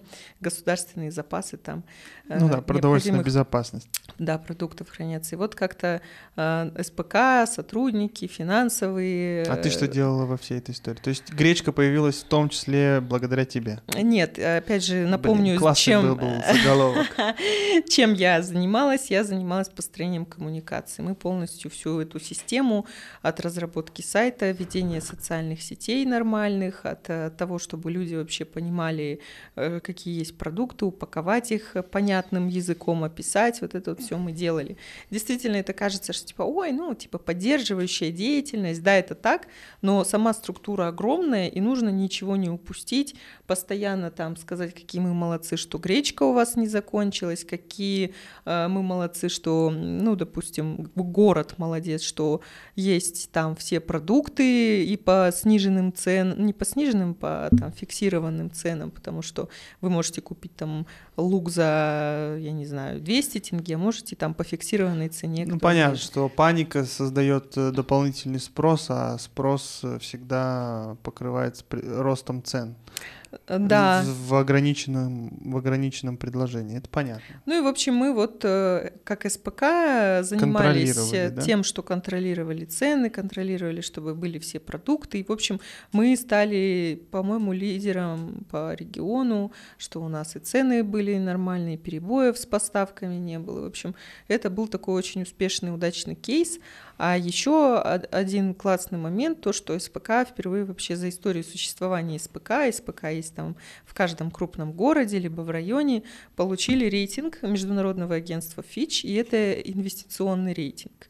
Это говорит о том, что можно инвестировать, вкладывать в Алмату, и в э, отчасти это послужило такой весомой, э, весомым моментом для Алматы Инвест, который работает с зарубежными инвестициями и инвестиционными проектами. Это тоже часть СПК. То есть этот рейтинг поможет э, нормальным крупным фондам и инвесторам сказать, о, можно идти общаться к СПК Алматы или Алматы Инвест, к их дочке, и вкладывать в Алмату в развитие инфраструктуры. Тот же Hyundai или там китайцы, они скажут, окей, видим, нормальные ровные пацаны могут отвечать либо По взятым деньгами, обязательствам. либо недвижимостью, либо, не знаю, там... И тем и другим. все вместе и Да. так далее, так далее. Да, и как раз-таки вот ты про фонды сказал. Фонды — это очень такая интересная тема, э, когда можно привлекать и аккумулировать э, в одном месте инвестиции и направлять их на нужные проекты, потому что, э, например, IT, венчурные фонды, они уже давно используют этот механизм финансирования проектов. Дай бог мы доживем до того времени, когда у нас появятся фонды креативных индустрий, э, когда очень сложно, например, оценить потенциал проекта, потому что это творчество, ты его не измеришь, не потрогаешь, а должен быть какой-то экспертный э, совет, какая-то экспертиза, аналитика, на основе которой зарубежные или любые другие сторонние инвесторы могут доверить свои деньги и знать, что они завтра не прогорят. Вот этот рейтинг, да, он как раз вот открывает такие перспективы хорошие. Ого. Я оттуда ушла в начале этого года, и ушла я по той причине, что эм, вот если, да, как бы немножечко вернуться назад, я пришла на коммуникации, наладила весь этот процесс. Э, Очень рада, что коллега, которая работала в департаменте, стала руководителем департамента. То есть это здоровая как бы э. Атмосфера, да, преемственность есть. Это вот такая организация, хоть она и государственная, но там можно расти по карьерной лестнице. И в хорошей атмосфере, судя по всему. Да, но э, я перешла тогда на проекты в области креативных индустрий. Собственно, я думала, что этому будет больше посвящено. Мы как-то начали говорить про э, мою больше личность, чем мою деятельность. Хотя, наверное, они Это неотделимы, да, да. друг от друга. Чтобы иметь дело с кем-то, в частности с тобой, люди, которые сейчас столкнутся, они всегда могут зайти на подкаст и посмотреть, искать, и оценить, и сделать выводы. То ли ты будешь каждый раз ходить и говорить, вот я Катя, я, у меня чистые намерения, и я вот вообще вообще... А то ли ты скинешь подкаст, и у тебя будет, вот я Катя, я сделала классную компанию с Бараном, там, я не знаю, в том числе э, сделал вот так, вот так, вот так, то есть карьера, и люди сделают как минимум вывод, что ты вообще не случайный человек там, где ты есть. Что очень важно с точки зрения того, что ты делаешь, того, что мы делаем. Мне тоже волнует и креативная индустрия, и вообще экономика наша, которая однозначно все, нефти, доллары никогда не будут прежними, никогда не будут прежними и тенге в контексте нефти долларов, поэтому надо будет думать, как из Казахстана, из Алматы зарабатывать импортные деньги. В идеале сделать что-то, что продавалось бы в любой точке мира с помощью интернета, и ты бы сидел здесь, был бы счастлив, создавал что-то. И весь потенциал творческий в, в, в Алмате есть, потому что, опять же, у нас классное наследие, с такое, скажем, ну, советское такое, романтическое, постмодерни... постмодернизма, с одной стороны. С другой стороны, надо вот эту инфраструктуру, новые знания, потому что творческие люди часто могут придумать идею, почувствовать, что людям надо, выразить это в каком-то сервисе или продукте, сделать упаковку, запустить, но на этом они кончаются. Потому что масштабировать бизнес это найм людей, это уже другие процессы, все по-другому работает. Это деньги. Я хочу вот тут сказать, что зачастую у них есть просто идея и способности, данные там свыше, ну, в общем, талант. А вот как его монетизировать, как его упаковать, как его вообще в продукт, э, до продукта, продуктовой стадии довести, вот у понимания у творческих людей, маловато, либо оно не всегда вообще есть, э, поэтому здесь нужно начинать прям с самых-самых низов азов.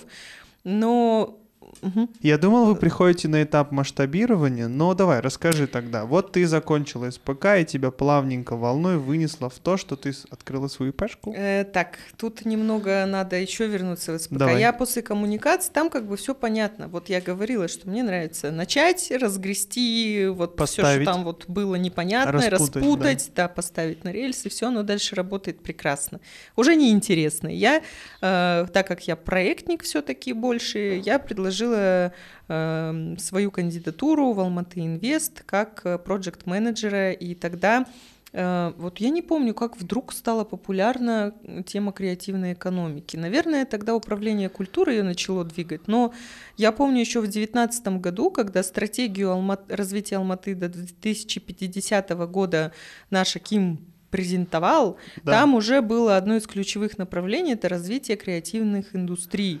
И с тех пор, в 2020 году, ну, видимо, в связи с вот этой всей историей с ковидом, э, эта тема забылась, как-то отодвинулась на второй план.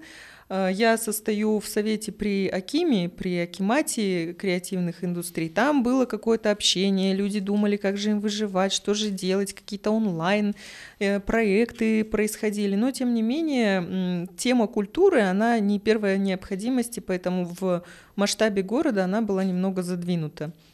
Но все-таки ты правильно сказал про то, что это а, один из э, сегментов, который может генерировать доход и в том числе привлекать зарубежные а, деньги, инвестиции. И все-таки на него стоит обратить сейчас внимание, потому что традиционная экономика восстанавливается очень сложно, и нефтедоллары не будут прежними, и, в общем, все вот это вот это вот все привело к тому, что обратили внимание на креативную экономику как сектор, который может э, спасти нас в какой-то степени, ну, по крайней мере, Алмату, э, позволить ей немного больше монетизировать свою экономику, которая сейчас основана на торговле мелкой, причем 33% у нас составляет торговля, ну вот по недавним данным.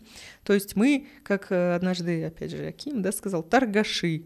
Ну, то есть надо что-то все-таки менять, потому что у нас хороший и- интеллиген, ин- интеллектуальный запас, хо- хороший ресурс, потенциал, и почему бы его не использовать? Но как его использовать правильно, и вот сейчас как раз-таки вопросы стоит. А, и Сложный вопрос. Вопрос Очень сложный. сложный. но очень интересный. Как Да. ты понял, я люблю сложные вопросы. И э, тогда, когда все-таки опять вернулись к этой теме, я в СПК возглавила проектный офис по креативным индустриям. И мы начали прорабатывать различные там проекты в партнерстве с государством из, творческой, э, из творческих направлений. Мы хотели организовать парк креативных индустрий. Это а такой творческий квартал, это такой акселератор, где э, предприниматели могут получить льготные условия и финансирование, и какую-то поддержку обучения. Ну, в общем, все это можно реализовать, но я вот сколько смотрела, э, у государства есть деньги, у государства есть помещение. Э, нет Понимания не хватает, как эти деньги вернутся. да? есть, да, во-первых, это, а во-вторых, нет механизмов. Точнее, механизмы сотрудничества, они есть, но они совершенно не подходят этой сфере. Я вот полгода билась и так, и сяк, и это. И чё в общем, а, добилась я того понимания, что нужно уходить и работать с другой стороны. Потому что вот я считаю, что я обладаю очень ценным навыком понимания того, как э, работает государство в некоторых моментах, как с ним строить диалог, и в то же время э, как э, работать, скажем так, с другой стороны предпринимательской, чтобы быть услышанными. И поэтому э, пришла такая идея уволиться, опять работать по проектам, но уже по своим. И параллельно все-таки вот эта государственная тема масштабов, она не отпускает, потому что э, это основа для развития творческого предпринимательства, если мы говорим про креативные индустрии. И нужно, чтобы э, эта основа, она обладала какими-то инструментами, пригодными для творческих предпринимателей. Это кредиты на других условиях, это гранты, которых сейчас нет, потому что нет понимания, там, что вообще входит в креативные индустрии. Вот у государства нет понимания. Вот сейчас мы к этому идем. Почему? Кино там хотели, и, что? кино. Еще дальше. Ну вот ты знаешь, что относится к креативным Я-то знаю, я с британским советом много Ага. проработал, Ну, хорошо, я эту ты тему знаешь. изучал. Я это все знаю, я, я еще вообще умный парень, но Не сомневаюсь, Да, я но думаю, большинство людей не до сто пудов. Даже те, кто, те, кто делает классный продукт, а, творческий, и могут, даже уже его продают, они часто не знают, что они потенциально вот относятся к креативным индустриям. Да и вообще само понятие креативных индустрий настолько широкое, что каждое государство как хочет, так и может его поставить, а, этот коридор, чтобы понимать, э, что делать. С одной стороны, потому что, и это очень важный критический период, потому что если в понятии будет искажение, то дальше это, вот, это как, знаешь, когда стреляешь э, долгосрочно на 10-20 лет, а креативная индустрия только так, по опыту британской эм, Империи. империи, да, хотел сказать, ну, по опыту Британии, потому что их экономика там почти наполовину состоит из э, гонор- э, отчислений креативной экономики, например, Бондиана, ты Бондиана, взял. например. Бондиана, например, да? А, До сих пор, когда кто-то переснимает Бондиану, извините, они платят огромные деньги а, семье вот автора.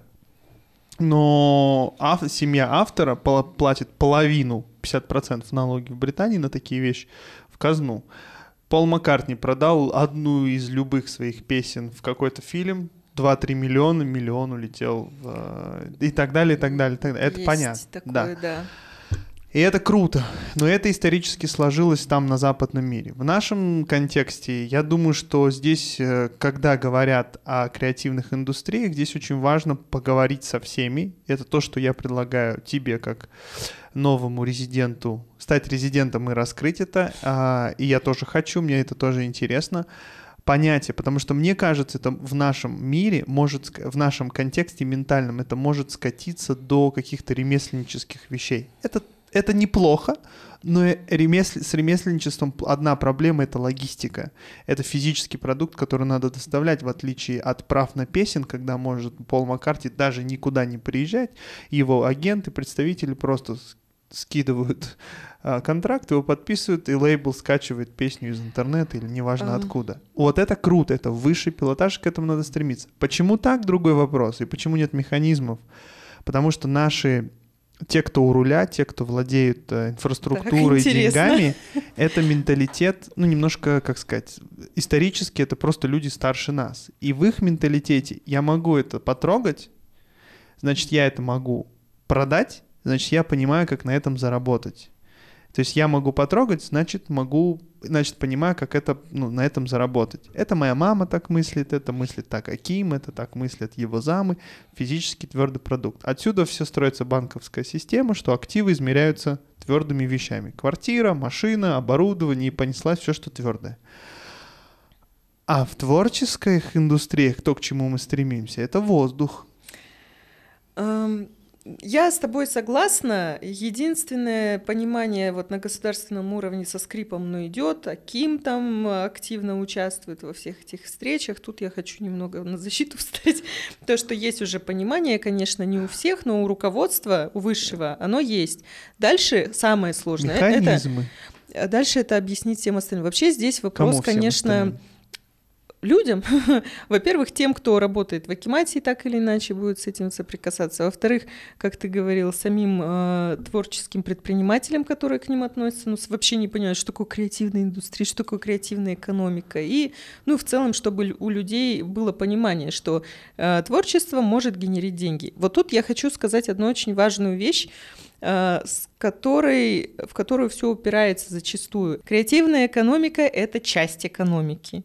То есть есть производственный сектор, есть там перерабатывающий, добывающий, есть вот креативная экономика. Это вот такой вот сегмент пирога, э, который считается на основании Вообще у КЭДов виды экономической деятельности, грубо говоря, на основании некоторых показателей, которые относятся к креативному сектору. Это предприниматели, которые эм, числятся как э, креативные, творческие, то есть у них э, код де- деятельности вот относится к ним, творческим направлениям. Во-вторых, это там показатели доходности, сколько они прибыли генерят, и тогда мы можем понимать вообще, насколько большой этот сектор экономики, а, а, как с ним работать, а кто его составляет, крупные предприниматели, средние. Ну, У понятно, нас это масштаб. средние и мелкие. То есть Мгм. это а, такое общее собирательное понятие вообще о положении творческих предпринимателей э, в городе, ну, если мы говорим про Алмату. То есть это креативная экономика.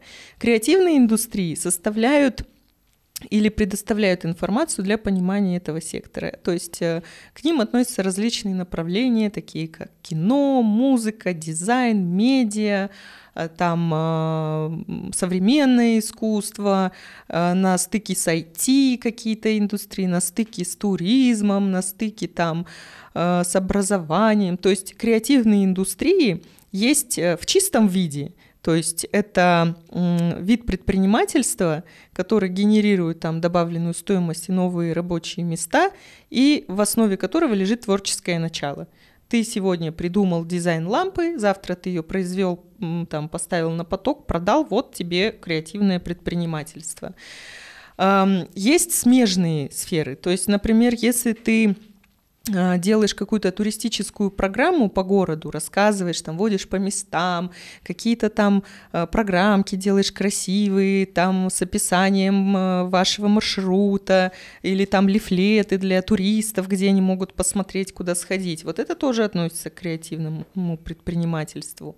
Или там образование. Образование бывает разное, да, образование, э, обучение дизайну тоже относится к креативным индустриям. То есть это очень широкое понятие, и когда вот я, кстати, в СПК занималась тем, что я по мировому классификатору делала сверку с нашим классификатором видов деятельности и делала выборку креативных э, видов деятельности, ну, творческих видов деятельности, там просто какой-то кошмар. Я, конечно, сегмент вычленила, но туда относится очень много левого и туризма, и образования, и культура там в чистом виде.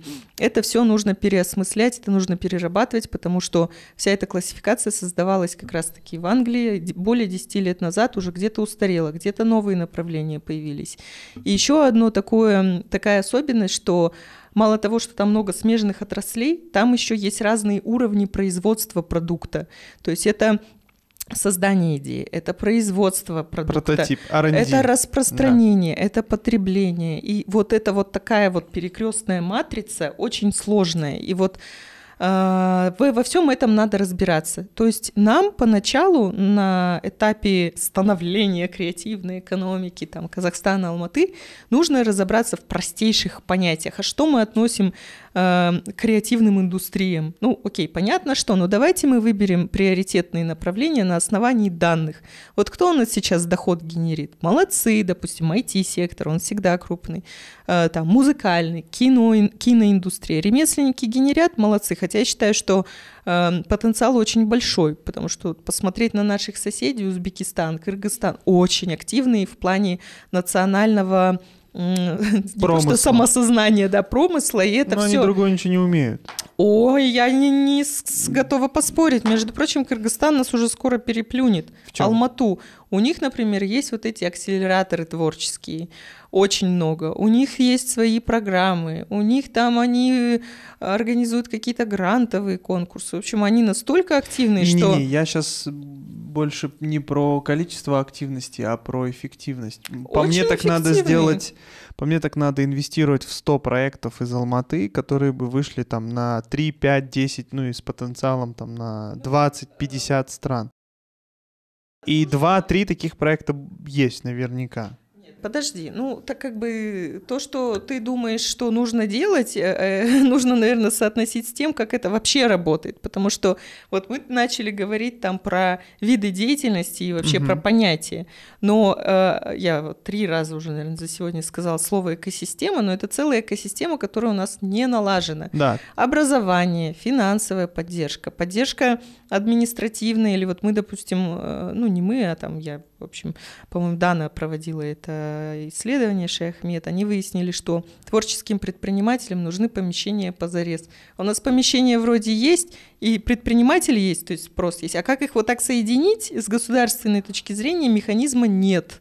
И вот это все надо решать. ты решаешь. Ну, вот смотри теперь, да, я ушла из СПК, потому что этих механизмов нет. Я встречаюсь, мы что-то там пытаемся, и так, и сяк, не получается. Я понимаю, что я так не могу, я так э, теряю мотивацию, я увольняюсь, э, я открываю свое ИП, мы создаем вместе с э, моими коллегами по э, направлению деятельности Ассоциацию креативных и культурных э, предпринимателей Алматы, Креатив Алматы.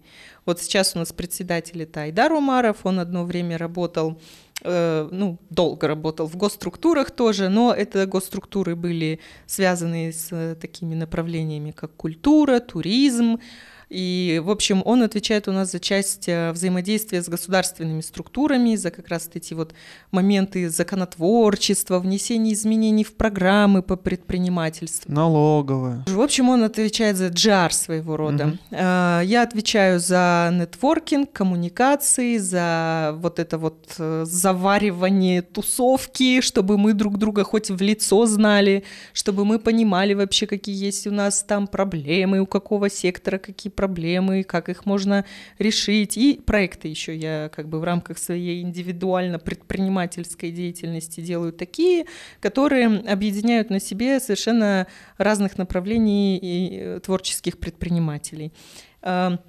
Ну, про проекты сейчас не буду говорить. И есть еще Жандос Жумабай, он э, основатель, скажем так, творческого кластера на Атакенте. Ну, творческий кластер, это звучит слишком громко, Начало положено. а, Начало положено, то есть там уже сидит, по-моему, 16 предпринимателей, это ювелиры, а, работники по коже, по металлу, а, репас сидят, граффитисты, а, мебель там делают Гриномир, классный, причем продают за рубеж. Но они все сидят по офисам, то есть на арендных обычных условиях. Это не выглядит как какой-то единый проект. То есть ты туда придешь, ты даже не поймешь, что там эти крутые чуваки все сидят.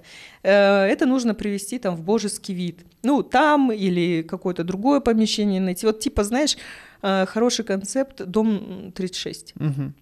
Вот это что-то похоже Даурен, на я очень жду тебя. Даурен, пользуясь случаем. Я- Даурен. Да, кстати, с ним тоже вчера разговаривала, мы хотим там сотрудничать по ассоциации. Тоже звала его на подкаст, он говорит, уже второе предложение со стороны Алматы подкаста. Ну, посмотрим. Ну, в общем, э, я про третьего нашего соучредителя да расскажу. А, Он туда этих людей отбирал по крупицам по всей Алматы, сажал, договаривался на льготные условия, чтобы у них там как бы такой вот микроклимат был нормальный, чтобы они могли творить. И вот так вот они постепенно начали своих друзей звать, те своих друзей, и вот там образовался такой Движ какой-то Париж. движ Париж. И вот Трипас, они, конечно, так особняком стоят, потому что они очень крутые сами по себе. У них там есть и тату-студия, и диджейская студия, и бар они сейчас открыли, фасад разрисовали, и Да, какие-то... я был там. Ну, на короче, открытии. а, ну, значит, знаешь, о чем идет речь. Ну, в общем, какая-то тусовка начинает зарождаться. И это очень классно, то, что это зарождается без участия государства. Но государству сейчас главное не распугать этих бедных людей, которые и так э, боятся с ним лишний раз общаться. Говорят, пожалуйста, не трогайте нас, мы сами, просто не трогайте нас. И в то же время, ну, не заставить, да, а как-то мотивировать, поверить в то, что то, что сейчас делается, это не вот простое сотрясание воздуха, а реально э, хотят создать условия, не вмешиваясь в бизнес, условия создать для развития вот такого творческого предпринимательства. Я не могу говорить за государство, я как бы по другую сторону сейчас нахожусь. А, Успела один месяц немножечко помочь управлению креативных индустрий, но сама ушла оттуда, потому что поняла, что, наверное, я сама буду двигаться быстрее. И вот э, наша ассоциация — это мостик между государством и предпринимателями, потому что предприниматели зачастую не знают, там, как правильно обратиться к государству. Плюс все-таки, когда нас много, и это объединение юридических лиц, мы сила, мы уже можем от числа предпринимателей задавать вопросы государству. Вот 27 апреля вышла э, новость о том, что концерты разрешены, а какой регламент? Вот сейчас, например, устроителей Шейкфеста хотят наказать. Как Да. бы непонятно ничего. Понятно, что это идет как бы еще свыше, да, там из центрального управляющего органа, но как управление культуры, как управление креативных индустрий, если мы такой город особого статуса, культурная столица, то нам, наверное, надо и в этих понятиях разбираться. Да, вот мы и так сидели полтора года без э, работы, ну, предприниматели творческие. И сейчас вроде с одной стороны разрешают, с другой стороны э, не то, что Не то, что запрещают, они дают исчерпывающей да. информации. И из-за этого вот эта нестыковка. А ассоциация, она будет, знаете, вот как, э, знаете, как такая, э, такое шило в одном месте, которое постоянно говорит, задает неудобные вопросы. А как? А вот расшифруйте. Хорошо, не можете сами, давайте мы вам поможем, мы вам разработаем. Вот сейчас мы с ОКЭДами хотим помочь и государству. Ну, в общем, э, задачи у нас такие как бы Глобальные. глобальные, и да. миссионерские. Знакомьтесь, все творческие предприниматели, внимание. Мама Катя, знакомьтесь. Она будет топить Мама за вас чего? перед батей. Батя это государство, которое там строгое, суровое, но деньги дает. А мама должна найти Мгм. подход, как поговорить с папой, чтобы папа дал вам деньги, э, не знаю, там, аренду, недвижимость и так далее. Ну вот, кстати, тут э, про государственные деньги. Есть э, в процессе там своей жизни, работы в этой сфере, я поняла, что есть там много, конечно, типов, но конкретно те люди, которые живут за счет бюджета, э, деньги есть, есть творчество, денег нет, творчества нет. Хоп. Не, нас такие не интересуют. Да, а есть все предприниматели, Продажные. Есть предприниматели, которые работают, и все у них хорошо, они говорят, не трогайте нас. Есть еще третий такой огромный пласт, это теневые э, творческие деятели, которые не зарегистрированы как юридические лица, которые не платят налогов. Они существуют сами по себе, их очень много, и мы не знаем, сколько их. И вот это вот тоже большая большой вопрос, э, как их вытащить. Но я что начала говорить, что неизвестно, когда эти государственные деньги появятся. И надо отметить, что там креативная экономика, креативные индустрии – это не новое явление. Может быть, это новые понятия для Казахстана, но творческие предприниматели как существовали, так и будут существовать. То есть, э, когда говорят, что «О, это что-то новое», да не новое. Вот, просто нужно Мыслить шире. мыслить шире. И вот э, что касается, да, в третий раз говорю, государственных денег, будет прекрасно, если их еще пустят там в нужное русло. Не будет, все равно мы будем жить, мы будем развиваться с вами. Без вас, ну, лучше, конечно, наладить этот диалог. Вот, ну, как бы, чем ну я да, очевидно, что проблема есть. У заняться. государства много активов, но они все мертвые. А есть много людей, которые сидят и просто им дай, и они из этого такое взрастят. Просто будет э, сказка. И это очень хорошая вещь. Кать, спасибо, что пришла, рассказала. Мы, конечно же, не покрыли все, что я хотел узнать у тебя, но главное есть. А второе, это, конечно же, все-таки разобраться с этими креативными индустриями, потому что я чувствую и вижу э, в большей степени, что много людей с потенциалом, и надо дать всем шанс, и кто-то очень сильно стрельнет, кто-то стрельнет чуть меньше, кто-то стрельнет на локальном уровне, и это будет прекрасно, потому что один творческий предприниматель — это 5, 7, 10, 20 рабочих мест, даже на, на районном таком уровне, а глядишь там и того больше. При этом, общаясь в Алматы подкаст, много людей, кто создают что-то очень интересное, даже уникальное в мире, или не такое распространенное в мире, это тоже очень круто, это тоже очень интересно. Вот Боря Климов был у нас, э, скоро выйдет монтаж. А дальше welcome, надо раскапывать, это очень интересно. Да, спасибо. Я тоже пользуюсь случаем такую речь скажу. Ну, во-первых, спасибо то, что ты вообще занимаешься такой полезной вещью, что рассказываешь о, может, не совсем известных людях э, всем. Э, вот. И то, что э, направление творческих бизнесов, это вообще, я так посмотрела подкасты, твоя тема, но я думаю, что там есть куда еще дальше развиваться в совсем разных направлениях, не только медийных, а позвать там уличных художников каких-нибудь и с ними поговорить, потому что это вообще разные взгляды на э, жизнь в городе и на бизнес, и, в общем, на все явления. Вот, я с удовольствием поболтала с тобой, еще поболтаю, и, пользуясь случаем, хочу сказать, что вы можете подробнее посмотреть, э, прочитать про ассоциацию на сайте almatycreative.kz, там есть вся информация, чем мы занимаемся, что мы будем делать. У нас есть социальные сети, подписывайтесь, чтобы быть в курсе. Вот, если вам э, будет импонировать наше э, направление, движение по поддержке там, творческих предпринимателей, то будем рады видеть вас в наших рядах. Э, Вступайте, сейчас очень простая форма для вступления. Э, Вместе мы сила.